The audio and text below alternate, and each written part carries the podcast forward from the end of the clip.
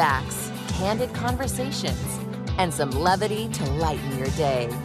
This is The Cale Clark Show on Relevant Radio. A wonderful Wednesday to you. It's January the 24th, 2024. This is The Cale Clark Show on Relevant Radio. 888-914-9149 is the number to call toll-free to talk to me.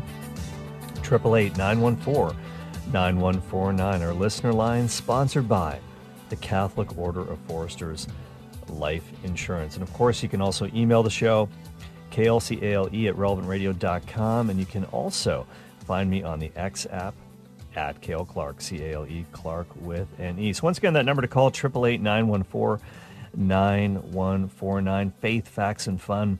It's the Cale Clark Show. We're going to talk about the parable of the sower. That's the gospel reading today. Which soil are you? Great question, because there's really only two possibilities for you, I think, for most of you out there.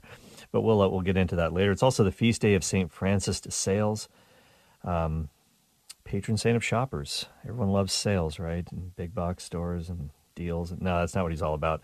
He is all about the faith, and I'll tell you what, he is an amazing, amazing saint who is so relevant for our time. I'm also going to throw a few other things in here for you today.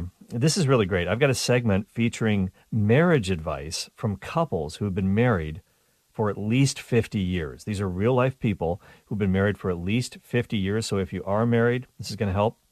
If you aspire to be married, you're going to want to be all ears for this one. Believe me, because there are some pearls. They're going to be dropping some pearls of wisdom for you. It's going to be really good and a little bit funny too. So that and much more coming up on the show, 888-914-9149. I do want to start with today's gospel just because I tell you, this is so powerful, the parable of the sower. And most people who have interpreted the parable of the sower have got this right. They pretty much got it right. But let's just pick off the reading here. This is from Mark chapter 4 in today's gospel.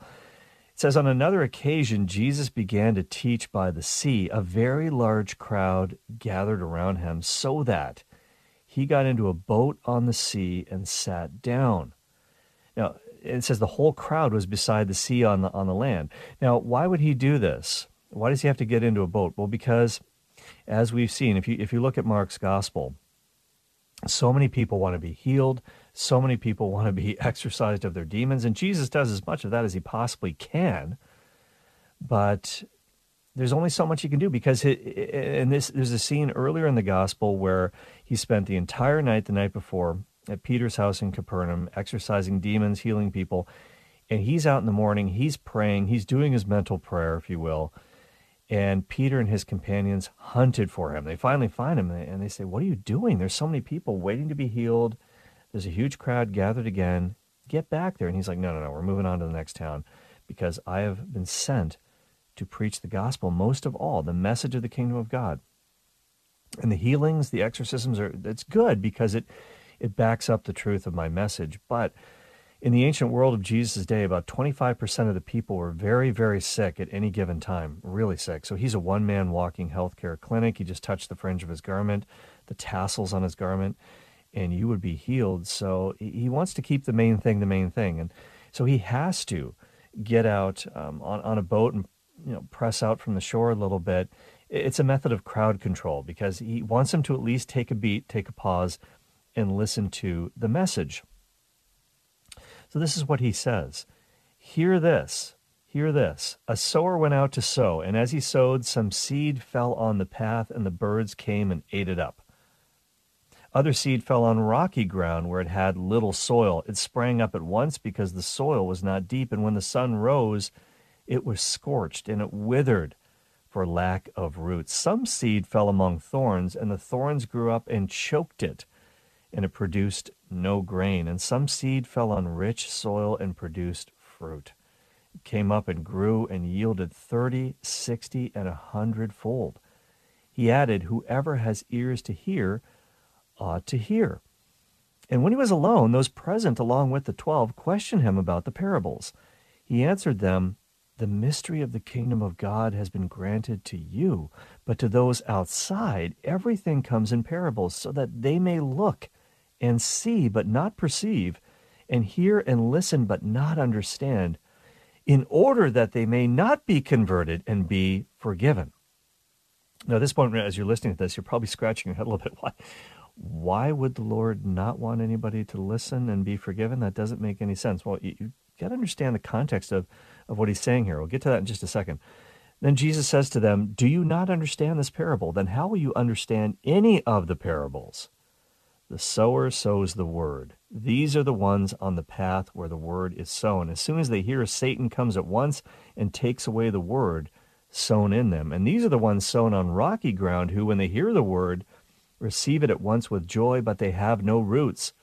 They last only for a time. Then, when tribulation or persecution comes because of the word, they quickly fall away. Those sown among thorns are another sort. They are the people who hear the word, but worldly anxiety, the lure of riches, and the craving for other things intrude and choke the word, and it bears no fruit. But those sown on rich soil are the ones who hear the word and accept it and bear fruit 30 and 60 and 100-fold. So Jesus says essentially, you got to, if you don't understand this parable, you'll never understand any of the parables. And Jesus did use parables as a teaching tool big time in his ministry. And that's for a particular reason, as we'll discover. So it's kind of interesting that Mark points out that he's preaching to the crowds, but then in private, in the house, in Peter's house perhaps, then he explains everything to them. So this is a metaphor for the church. It's within the church that we get the understanding, the true understanding of Jesus's message. We really need the magisterium, the teaching office of the church to guide us. And as has been noted by so many, really this parable, it's called the parable of the sower, but it's really the parable of the soils, because there are four different types of soil. And these are really human hearts. How well disposed is our heart for the seed that is the Word of God? And so it's interesting that he teaches in parables because they're not quite grasped. The meaning is not quite grasped by the crowd, and it's non-literal speech here. And the reason why Jesus does this, as he'll kind of explain here, because there are outsiders who don't really want to believe. So they get riddles. But if your heart is open, you can understand the parable. If your heart is closed, it becomes an enigma. And there's been so many people who study Mark's gospel, and they have this motif. They think there's something called the messianic secret. It's not true that Jesus is trying to keep it some sort of a secret that he's the Messiah. He is the Messiah. He knows he's the Messiah. He wants other people to know it. That's why he's doing what he's doing. And if you have eyes to see and ears to hear, you'll get it. But if you're not well disposed, you won't get it. And Jesus doesn't want people who are ill disposed to kind of get it, because that could be dangerous for him at this point. He's not trying to keep it a secret, but he does know that if he comes out and says flat out, yeah, I'm the Messiah, that could be politically dangerous. Part of why he gets killed and crucified is for political reasons. Oh, he's a rival to Caesar. You got to get rid of this guy. So Jesus knows the danger, and he's not going to allow that to impact. He's got to complete his ministry first before he goes to the cross. And it's also intriguing, too, is that Jesus is not pulling this stuff sort of out of thin air. These are scriptural motifs. Jesus knows the Old Testament very, very well. Imagine that. If you look at Isaiah chapter 6, verses 9 and 10, and this is, by the way, the famous vision that Isaiah has in the temple. He says, "In the year that King Uzziah died, I saw the Lord sitting on a throne high and lofty. The hem of his robe filled the temple." And he talks about the seraphim. Seraphs were in attendance above him. Each had six wings. With two they covered their faces. With two they covered their feet. With two they flew. And one called to another and said, "Holy, holy, holy is the Lord of hosts. The whole earth is full of his glory." And it says the pivots on the thresholds shook at the voices of those who called, and the house filled with smoke. And I said, "Woe is me, I am lost, for I am a man of unclean lips, and I live among a people of unclean lips. Yet my eyes have seen the King, the Lord of hosts." And then one of the seraphim flew to him, it says, holding a live coal that had been taken from the altar with a pair of tongs. The seraph touched my mouth. I don't know if it was a Kingsford charcoal barbecue or what was going on there, Weber. But there's a tongue, there's a live coal. touches the tongue of Isaiah. You know, the seraph touches his mouth with it and says, now that this has touched your lips, your guilt has departed and your sin is blotted out. Then I heard the voice of the Lord saying, whom shall I send and who will go for us? For us. It's interesting that God would say that. It's kind of like, no, maybe the Trinity. Us, Father, Son, Holy Spirit. Who will go for us? And I said, here am I, send me. And this is the part we got to really pay attention to. So this is Isaiah chapter 6, verse 9 and following. And he said, go and say to this people, keep listening, but do not comprehend. Keep looking, but do not understand. Make the mind of this people dull and stop their ears and shut their eyes so that they may not look with their eyes and listen with their hearts and comprehend with their minds and turn and be healed. So why would God not want them to do this? Then I said, this is Isaiah now, then I said, how long, O Lord? And he said, until cities lie waste without inhabitants, and houses without people, and the land is utterly desolate, until the Lord sends everyone far away, and vast is the emptiness in the midst of the land. Even if a tenth part remain in it, it will be burned again, like a terebinth or an oak, whose stump remains standing when it is felled. The holy seed is its stump. Now, it's very interesting that same kind of language of the mind of the people are dull. They have eyes that don't see, ears that don't hear. We don't want them to turn and look and listen and turn and be healed. Does God not want people to be healed? Of course he does. So what does this really mean? It's kind of interesting, too, that this chapter in Isaiah kind of finishes with talk of the holy seed. And Jesus gives this parable of the sower. What is the holy seed? Well, Jesus says, I'm giving it out right now. This is the message of the kingdom. Isaiah's prophecy is kind of really coming true in me. And in the synagogues of Jesus' day, they spoke this language called Aramaic. So there was an Aramaic translation of the scriptures, or it's kind of like a paraphrase. They were called the Targums. And when you read this Isaiah passage in the Targums, it's even more intense. Make fat the heart, shut the ears, glue shut the eyes. We don't want people to see this. It's a word of judgment, really. That's what's going on here. And so this is a kind of a dismal commission for Isaiah to have to go preach this. Send me, but here's what I got to preach. We want your ears closed, want your eyes glued shut so that you don't turn and repent. But there's going to be a remnant at the end of this. So what's going on here? Now, people are sort of closing their own ears and gluing their own eyes shut, if you will. It's not so much that God is doing this, but people have decided to reject God. And that's essentially what's going on here. And you could also look at Jesus is referencing Jeremiah chapter 4, verse 3. There's so many of Jesus' parables that come from the Bible, come from the prophets. So the whole point of the parable of the sower is reflecting what Isaiah was talking about here in Isaiah chapter 6, that not everybody's going to listen. So Jesus didn't fail. And that is true in our own day as well. The majority of people, unfortunately, are not going to listen to the message of Jesus Christ. And we wish that were not the case, but it's true. Jesus says that very broad is the road that leads to destruction, and many will find it, but very narrow is the gate, narrow is the road that leads to eternal life. But another thing that Jesus says, though, is that if you are well disposed, if your heart is well disposed, if you've got good soil, then you will be responsive to Jesus' teaching. And not only that, you'll actually get more insight into it. And this is a truth that's claimed in a lot more of his parables as well. The measure for measure parable, the measure you give will be the measure you get. And even in another gospel, in John chapter 7, Jesus kind of says it another way. In John 7:17, he says, if anyone obeys my teaching, he will know whether or not I came from God. So in other words, the proof of the pudding is in the eating. If you're open to the teaching of Christ, you will be given understanding if your heart is open to it, if your heart is well disposed. And if you start doing it, you're going to understand it more and more and more, because you'll see how it coheres with reality. It dovetails with the truth. It is the truth. And it makes sense. It works. It absolutely works. So the seed of the kingdom, and later on in Mark he's going to talk about the mustard seed. It seems so small and insignificant, probably referring to his own preaching. On the world scene, nobody really knew about who is this guy, this obscure preacher in Galilee and his ragtag band of apostles. His group would dominate the world scene. It's going to grow, just like the mustard seed grows into a big tree.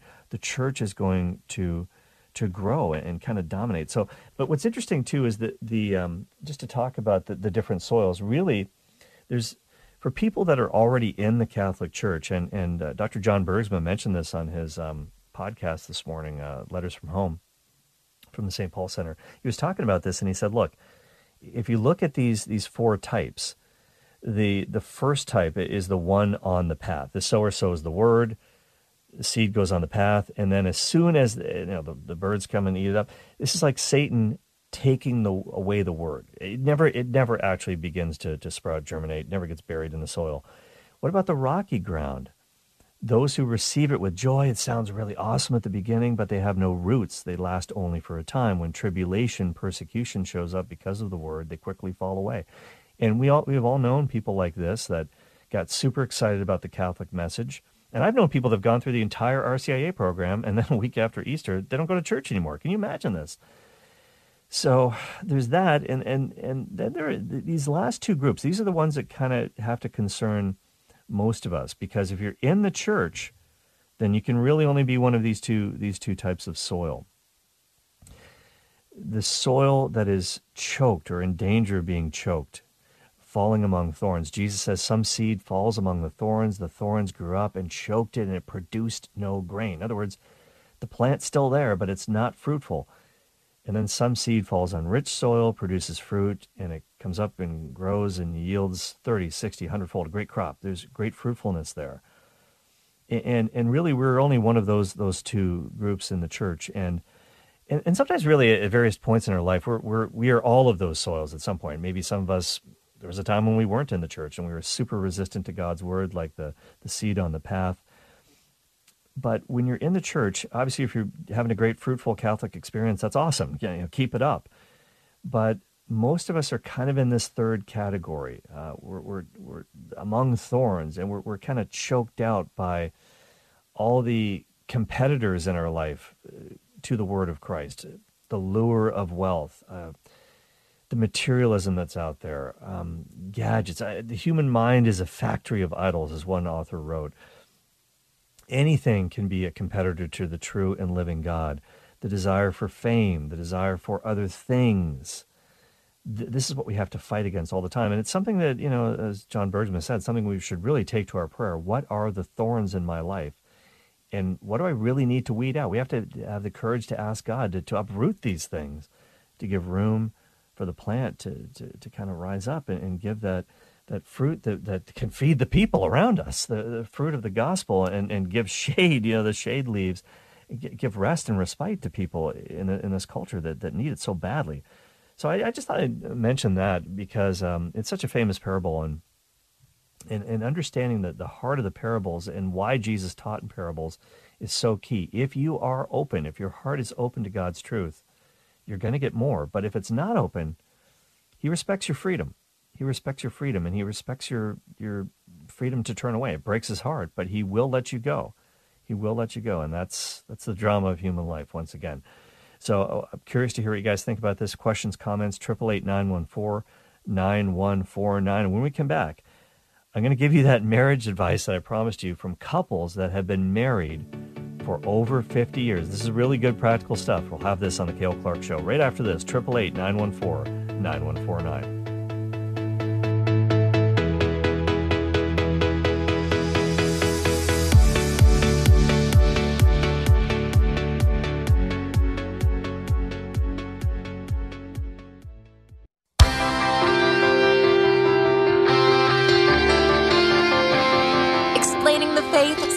Explain it to others. It's The Cale Clark Show on Relevant Radio and the Relevant Radio app. Hey, welcome back to the program, 888-914-9149. It's a Wednesday in January, Feast of Saint Francis de Sales. And listen, we're going to try to perk you up with some really great advice for those of you who are married, maybe thinking about becoming married. This is really, really good stuff. We need to learn from those who have gone before us. And this year, by the way, in March, my wife and I, Trish and I, will be celebrating our 19th wedding anniversary. That is kind of a scary thought. If we had had, I thought I'd have 10 kids by now. That wasn't God's plan.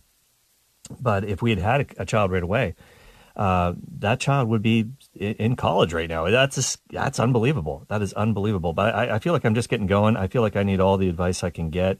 And one of the guys I follow on social media is Sahil Bloom, writer, entrepreneur. He's a really interesting guy. And he actually had a wedding anniversary as well recently. And it sort of, as he was kind of approaching that date, he asked a bunch of couples, real life couples who have been married for over 50 years, what advice they would give to their younger selves. And this is good for any of us, really.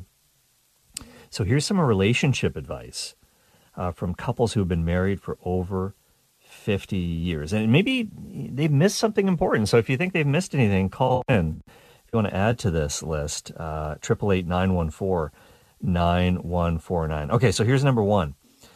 Tell your partner that you love them every night before falling asleep, because someday you'll find the other side of the bed empty and you'll wish that you could.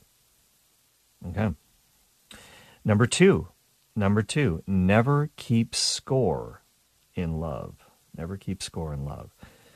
And this is like pretty much going to be all secular marriage advice. So, there's obviously a lot that's missing on the spiritual side, but it's all still really actionable and practical. Number three, laugh until you cry. Laughing together goes a long way to smooth the inevitable bumps in the road. Okay, so that's number three. And again, this is marriage advice from couples married for at least 50 years. Number four, never stop dating. And this one gentleman who replied to this might have been the oldest person in the survey. He was 99 years old. And his wife is still alive as well. Can you believe this? He said, I'm 99 and I'm still courting my wife. Marriages don't get boring. You stop trying. Well, that's a shot to many of us, right? I'm 99. I'm still courting my wife. Marriages don't get boring, but you stop trying. Do you guys partake in that? Do you have a weekly date night, a regular date night with your spouse? Try to make that happen. That's a good one. Number five. Do one act of service for your partner, for your spouse, every day, but never tell them about it. Kind of a secret Santa type of thing. How did the dishes get magically clean? Do one act of service for your partner every day, but never tell them about it. That's kind of interesting. Number six, I'd be tempted to take the credit. I'd be like, hey, did you notice the kitchen counter, how sparkly it is? Number six. Time does not heal when it comes to relationships. Don't delay difficult conversations. That's an interesting one. I think that's a really interesting point, because we do have a tendency to want to put off those tough conversations because maybe we don't know quite how to handle it. We don't know how to do it. We don't know what to say. And maybe we hope things will just go away.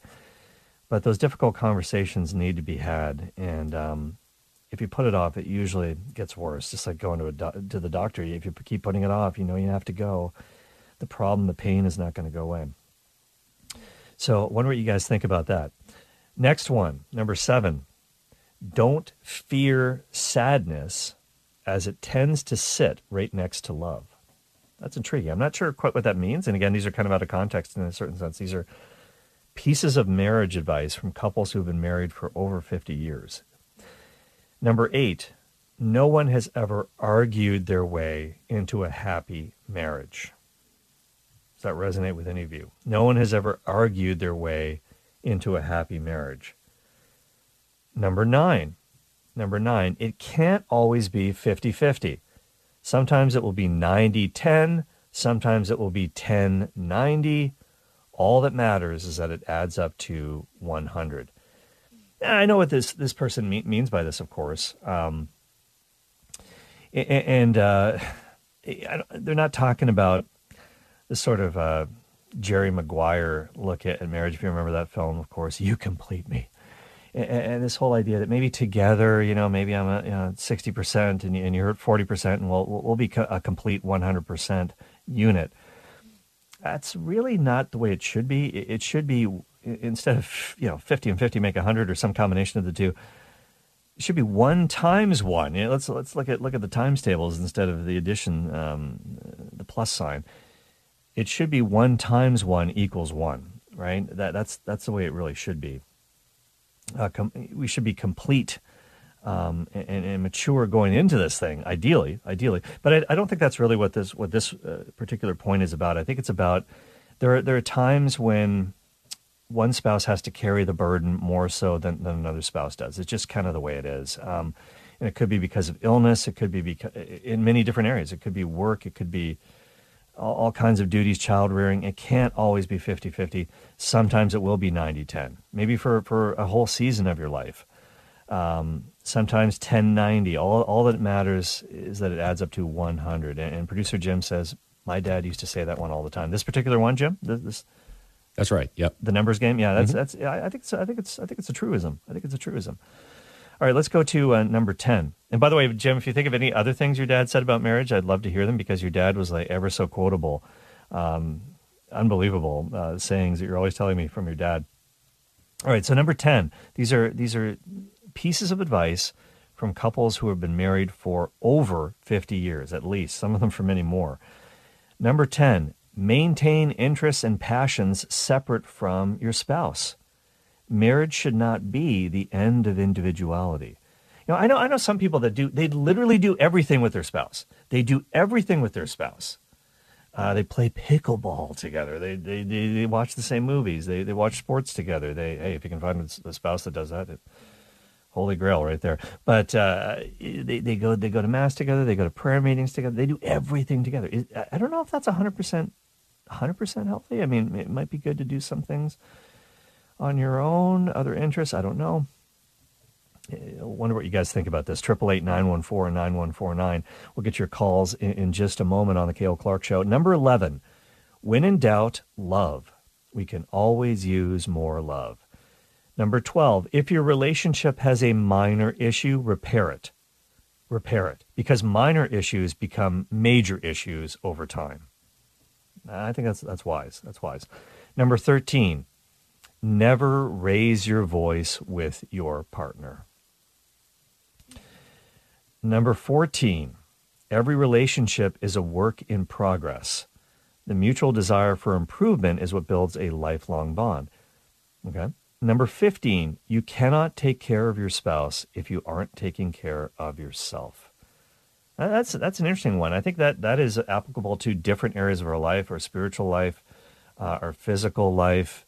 If we are not taking care of our health, for example, we're not going to be there for the other person or for our kids. And sometimes the only thing that motivates people to get their lives in order, it's not them, it's for someone else. I need to get healthy for the sake of my spouse or for the sake of my kids. I want to be there for them when they're older. Spiritually speaking, saying you have to, like on a plane, and we've seen doors blow off of planes recently and sides blow, put your own oxygen mask on first before you pass out, and then you can help the person next to you. Number 16, is it more important to be right or to be married? Stubborn pride is the downfall of relationships. Okay, this is marriage advice from those married over half a century. Number 17, always be quick to say, I'm sorry. Number 18, don't sweat the small stuff. If there's something bothering you, ask yourself this question. Is this going to matter in 1 month from now? If not, let it go right now. Don't sweat the small stuff. Number 19, start every day with a hug or a kiss. It's a simple reminder of your love that goes a long way. Okay. Number 20, there's just a few more here, just a couple more. Take pride in building a family with strong values. Create ripples that last. Number 21, marriage takes, this could be a hot topic for some of you. Number 21, marriage takes priority over your birth family. Remember that when the two are in conflict.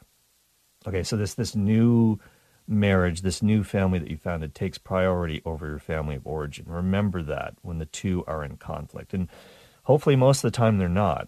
but there are times when they might be. There are times when they might be. Number 22, never involve a non-professional third party, such as parents, friends, siblings, co-workers, in disagreements. You'll forget about it, but they won't. So, Producer Jim, I promise I'm not going to pull you into, I'm not going to make you referee my my marriage disagreements anymore, okay? So it's okay. So don't pull your coworkers into these things, your friends, your siblings, your parents. Never involve a non-professional third party in disagreements. Can you come referee this for me? Yeah, they'll never forget this, okay? I think that's pretty good advice. Number 23, keep doing the little things. A note under the pillow, a surprise bouquet, a peck on the cheek. Romance never goes out of style.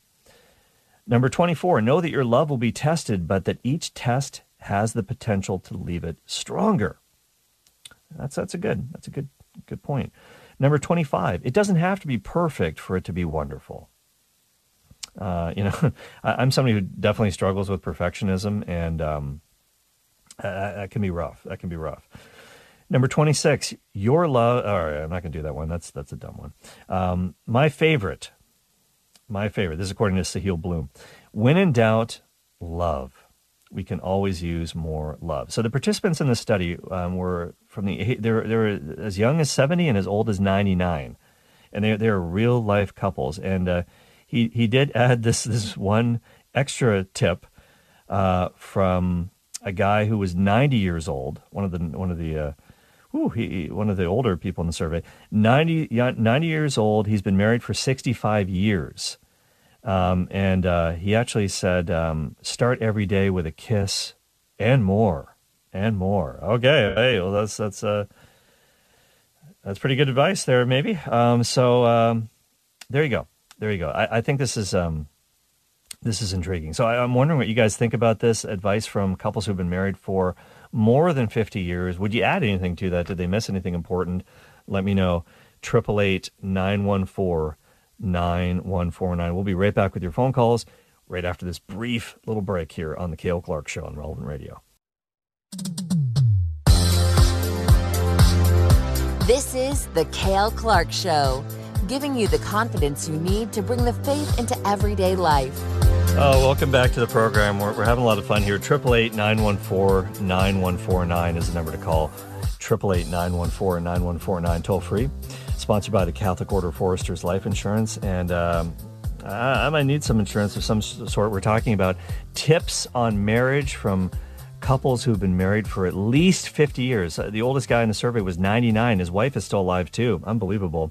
And a great advice. And maybe you guys want to add something to the list, something that they might have missed. 888-914-9149. I got a call from my wife during the break, and she said, hey, I was listening, and I know you're trying to get a message to me there, Cale. And number 6, number 14, number 27. I heard you. And yeah. I guess I was too transparent there. But I want to really hear what you guys think here.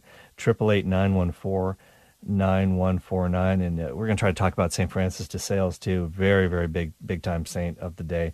Let's go to Rudy on line 2 in Orange County. Rudy, come on, Rudy. What do you got for me? Hey, Cale.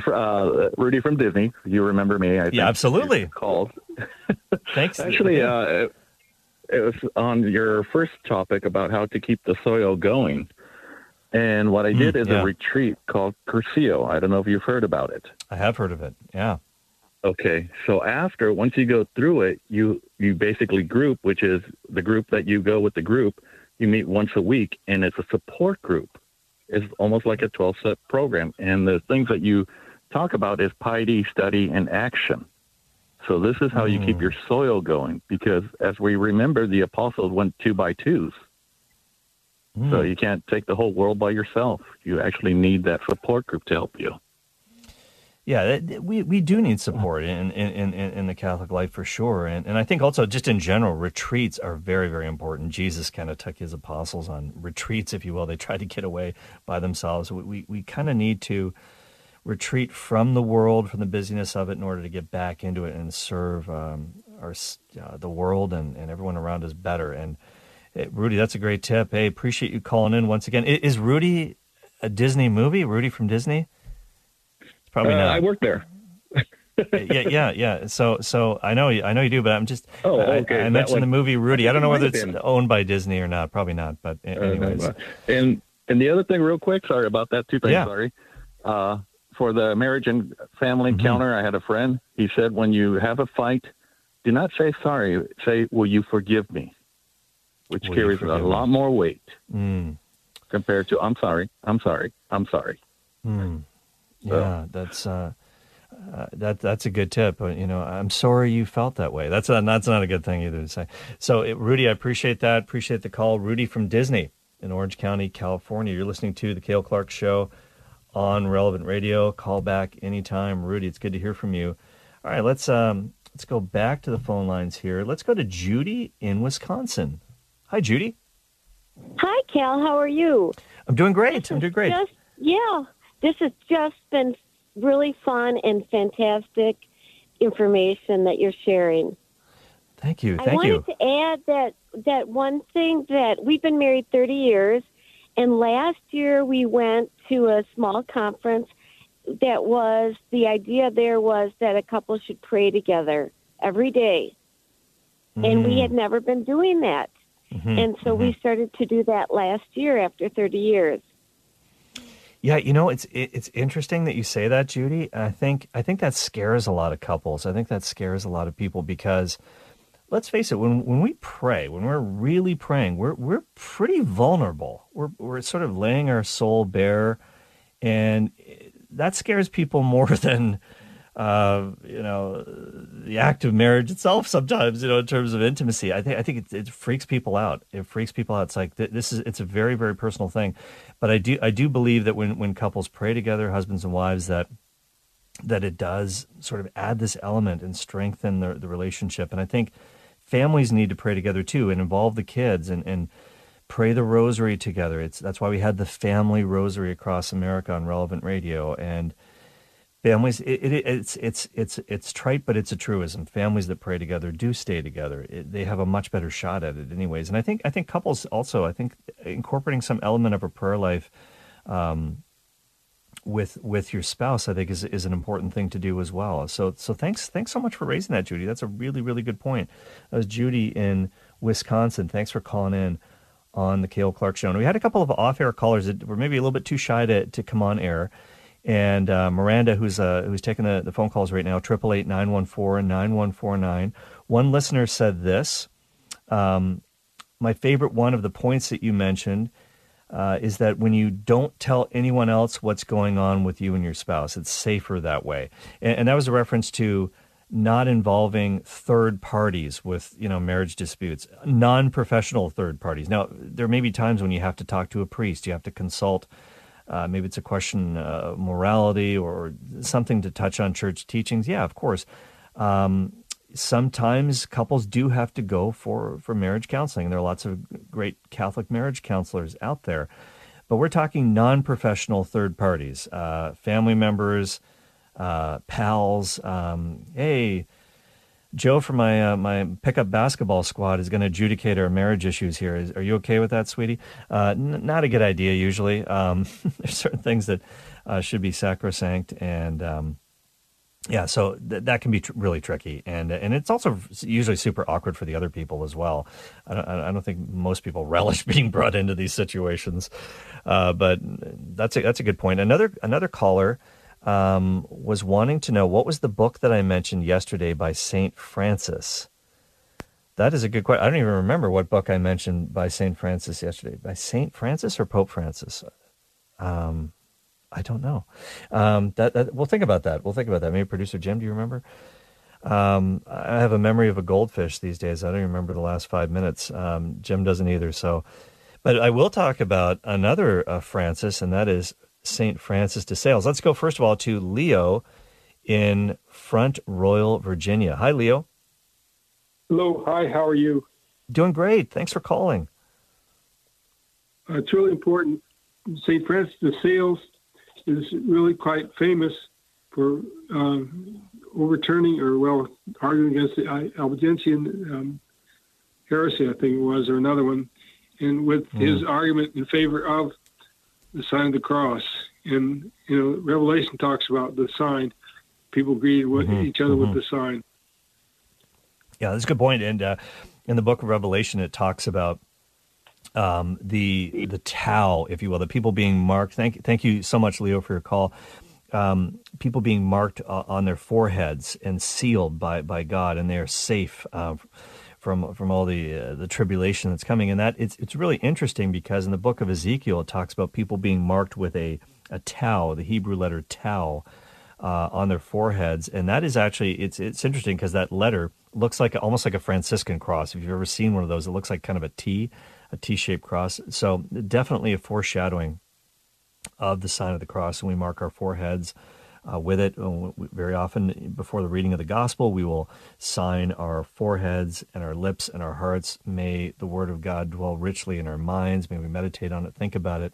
May we preach it, proclaim it with our lips, and really believe it in our hearts, and learn to love like Christ did on the cross. That's so key, and we do this all the time. But let's talk about Saint Francis de Sales for a second here, because this is he's such a great saint.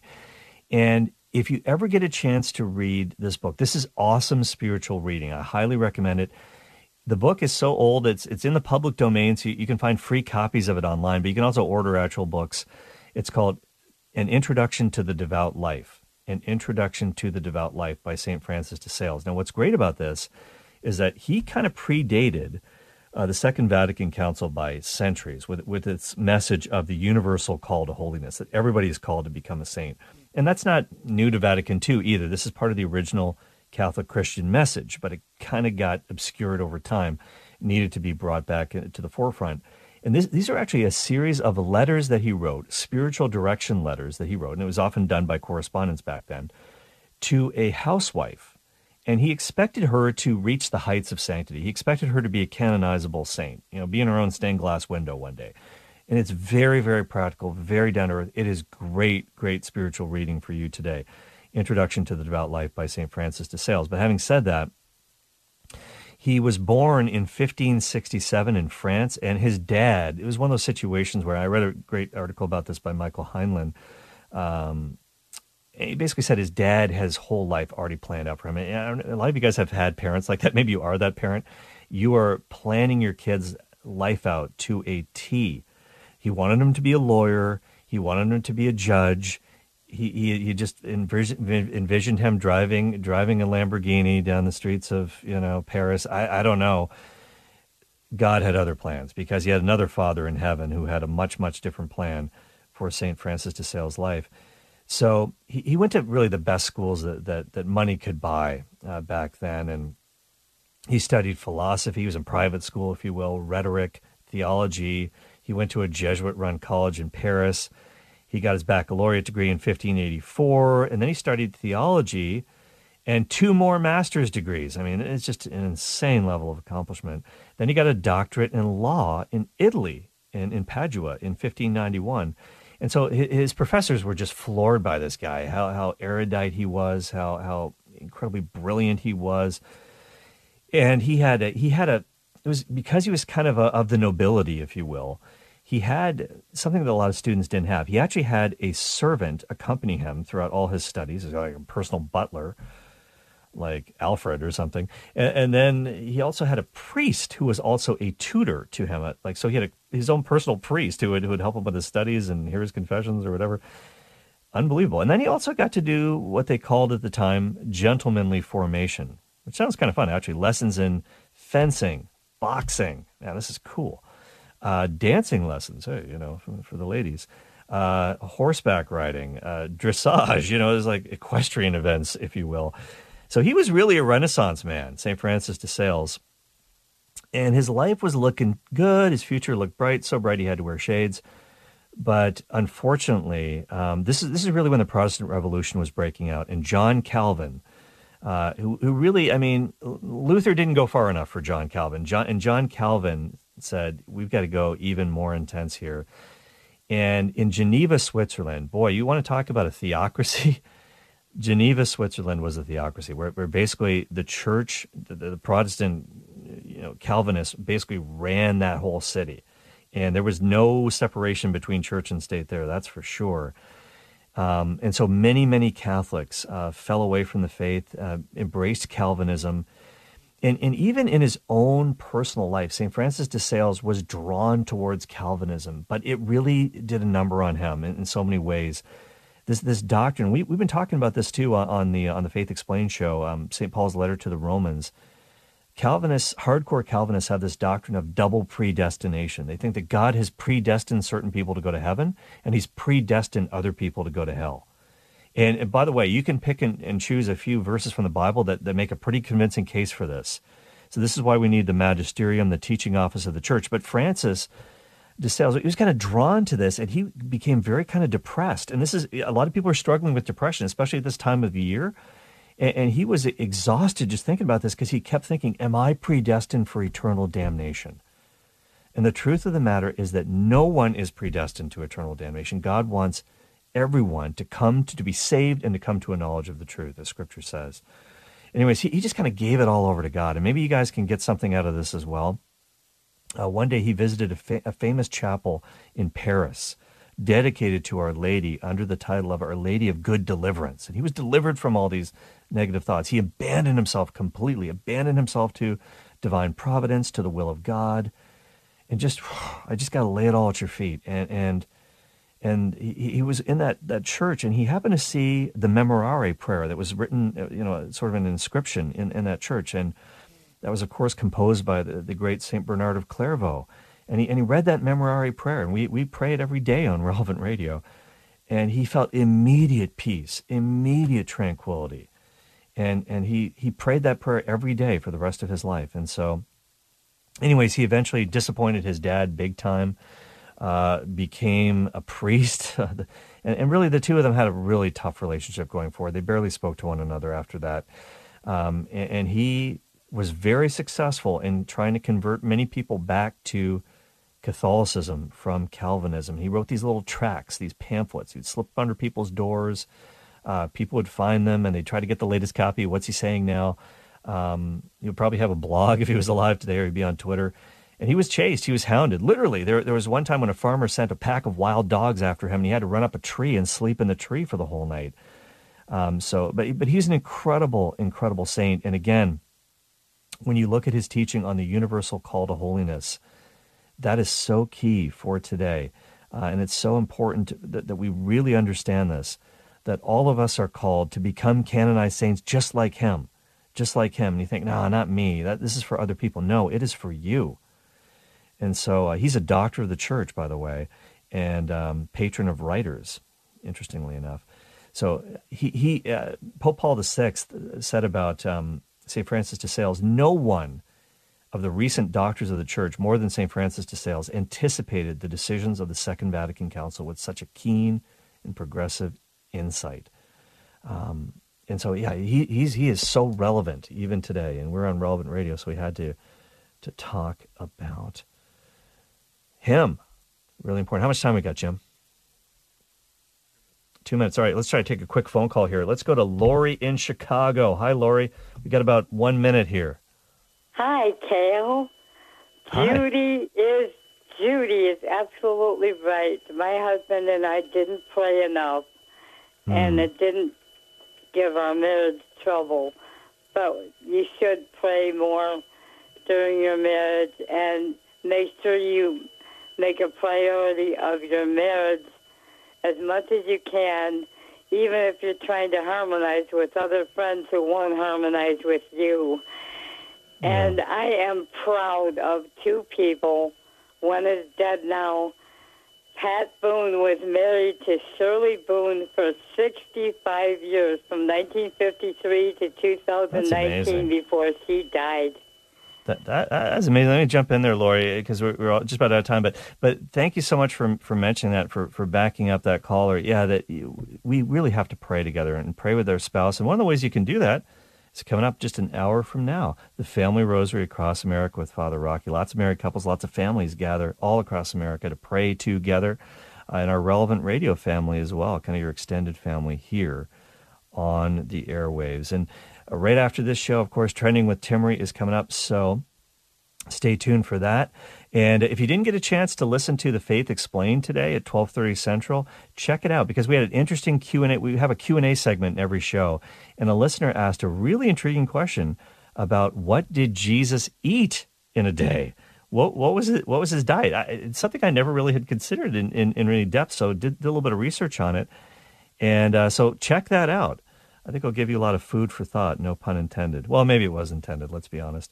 And there's, by the way, there's also a little Easter egg in there that I put in there for all you movie buffs out there, so you'll have to listen to find it. So check the podcast on the Relevant Radio app, wherever you get your podcasts.